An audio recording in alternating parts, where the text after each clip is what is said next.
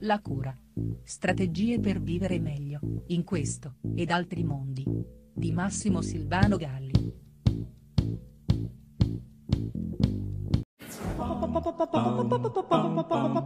Non c'è innovatore che almeno una volta nella vita non sia stato colto dal dubbio di essere un impostore. Credo di aver letto da qualche parte che persino Einstein e Freud fossero attraversati da questi pensieri.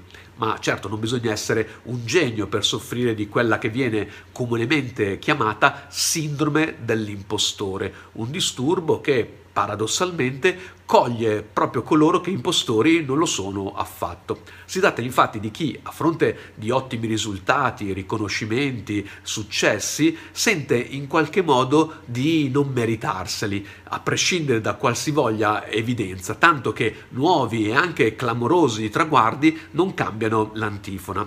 Sembra appunto un paradosso, ma a ben pensarci non lo è affatto. Anche in questo mondo rovesciato, in cui, come bene scriveva Bukowski, gli uomini peggiori hanno i posti migliori e gli uomini migliori hanno i posti peggiori, anche in questo mondo le capacità, il talento, la fatica che portano al successo sono ancora e per fortuna gli strumenti indispensabili almeno per provare a raggiungere i risultati che desideriamo. Il successo appunto, qualcosa che è successo come lo immaginavamo. Ed è proprio in questo sforzo di arrivare al traguardo che affiniamo potenti capacità, esperienze, sensibilità, conoscenze, ovvero tutti gli ingredienti che sviluppano la più importante risorsa dell'intelligenza, il dubbio, il pensiero critico, la domanda che apre anziché la certezza che chiude. Qualità difficili da gestire, ovvio, in un mondo che sembra pervaso dalla certezza a prescindere, circondato da masse di uomini ignoranti o peggiori, direbbe Bukowski, che urlando impongono le loro mediocri certezze.